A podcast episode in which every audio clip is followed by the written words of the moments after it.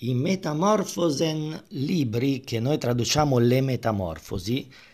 e i Fasti, capolavoro incompiuto, sono il più vasto e ambizioso tentativo di raccontare il mito che la poesia abbia attuato, di raccontarlo tessendo una tela varia, insieme e unitaria, sulla quale il mito è dipinto alla luce dell'eterno tema della mutazione senza fine.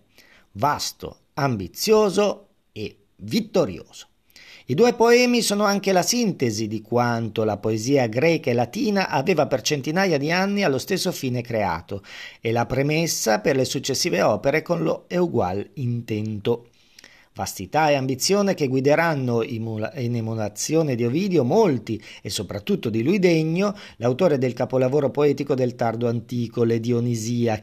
quel nonno di Panopli greco d'Egitto che ha conseguito minor fama del sulmonese, ma che gli si affianca nella fantasia visionaria in un gusto precorritore del barocco e da lui si distacca per possedere un ductus romanticamente appassionato. Le metamorfosi che il Medioevo denominava l'Ovidio Maggiore e che il re di Castiglia Alfonso il Saggio chiama la teologia e la Bibbia del paganesimo, sono anche l'opera di un poeta filosofo.